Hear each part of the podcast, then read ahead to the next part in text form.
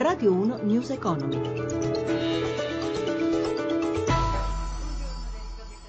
Prosegue il rialzo, la seduta per le principali borse europee, molto bene Piazza Affari dove restano sotto i riflettori bancari, ma per gli ultimi aggiornamenti ci, collego- ci colleghiamo con Milano, con Sabrina Manfroi.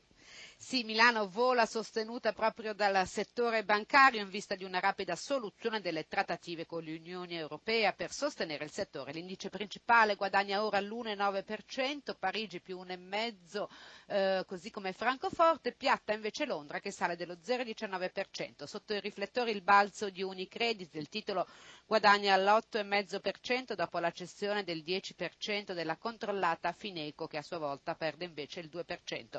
Gli acquisti premiano tutto il comparto, Intesa San Paolo e Ubibanco più 4,8%, Mediobanca più 5,8%, Popolare Milano e BPR del, salgono del 4,5%. Bene anche Fiat che guadagna il 4%, mentre dopo la corsa di ieri è ferma RCS. Lo spread si restringe a 133 punti base, il rendimento decennale è all'1,20%, infine l'euro che si rafforza a 1,11 e 15 sul dollaro. Linea allo studio. Grazie a Sabrina Manfroi. Arriverà tra poco sul tavolo dell'Ecofin la procedura aperta contro Portogallo e Spagna per la violazione del patto di stabilità. I ministri delle finanze dei paesi europei dovranno decidere se applicare le sanzioni. A tenere banco però anche la questione delle banche italiane. L'accordo tra il governo e Bruxelles non sembra lontano e proprio sulle banche arriva il monito del Fondo Monetario Internazionale che nel suo rapporto annuale sull'Italia scrive c'è un ritardo nell'affrontare i problemi dei crediti deteriorati. Si lavora dunque ad una soluzione che possa riguardare tutti gli istituti, in particolare Montepaschi, che ha in giro obbligazioni subordinate per oltre 5 miliardi di euro, di cui in gran parte in mano a piccoli risparmiatori.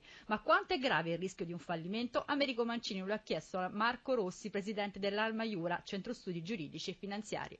Il rischio c'è sicuramente, come ogni investimento ha un proprio rischio, qui nelle ultime ore ovviamente la posizione di MPS si sta aggravando e quindi il rischio che queste persone incappino anche loro nel bail-in è concreto, qui si pone anche un problema di quale informativa è stata data, un problema non di adesso ma che sarà anche nel futuro un problema, cioè di dare tutte le informazioni agli investitori. Il problema c'è ed è un problema che ha un risvolto naturalmente sociale, ben maggiore insomma delle quattro branche, è un rischio molto forte per le dimensioni. Ma salvare MPS significherebbe salvare non solo il sistema bancario italiano ma molte altre cose? Sì, sicuramente l'interessenza che ha MPS come qualsiasi grande banca e istituto ha delle ramificazioni sostanziali, quindi ha un riflesso non soltanto sul mondo finanziario ma sull'economia reale, sulla vita delle famiglie. Accanto a MPS anche gli altri hanno i loro problemi, quanto è grave la situazione di Deutsche Bank? La situazione di Deutsche Bank, le direi, è grave eh, non soltanto di per sé, ma perché nessuno sa quanto sia grave. Quindi se saltasse Deutsche Bank sarebbe peggio che il fallimento di Lehman Brothers? Plausibilmente sì, perché in pancia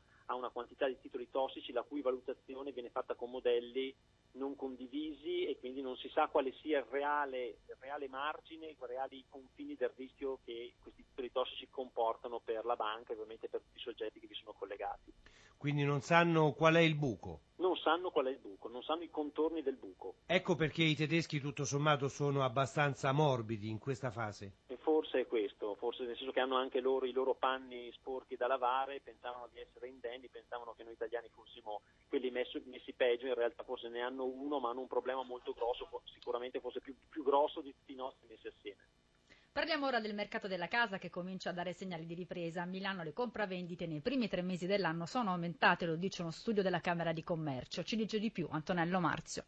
I prezzi delle case a Milano sono ai minimi ed è il momento di comprare. Il Consiglio della Camera di Commercio che ha presentato lo studio sui prezzi degli immobili nella città metropolitana e a quanto pare sono in molti ad averlo condiviso, visto che in città le compravendite sono aumentate del 26% nei primi tre mesi dell'anno. Dalla ricerca si scopre che i giovani preferiscono appartamenti con servizi efficienti e un tocco di design, mentre le famiglie puntano su 3-4 locali. Chi cerca casa lo fa soprattutto per cambiare in meglio e non per necessità. Sta di fatto che i prezzi delle abitazioni sono al minimo, 4.800 euro al metro quadro, meno 0,3% in sei mesi. Molti sono i milanesi che stanno rientrando dall'Interland e parecchi gli universitari che dal sud Italia si stabiliscono nel capoluogo lombardo. Le quotazioni degli appartamenti di nuova costruzione crescono in centro città, Quarto Giaro e Anniguarda. Diminuiscono i prezzi per le vecchie abitazioni sia nelle zone centrali sia in quelle periferiche.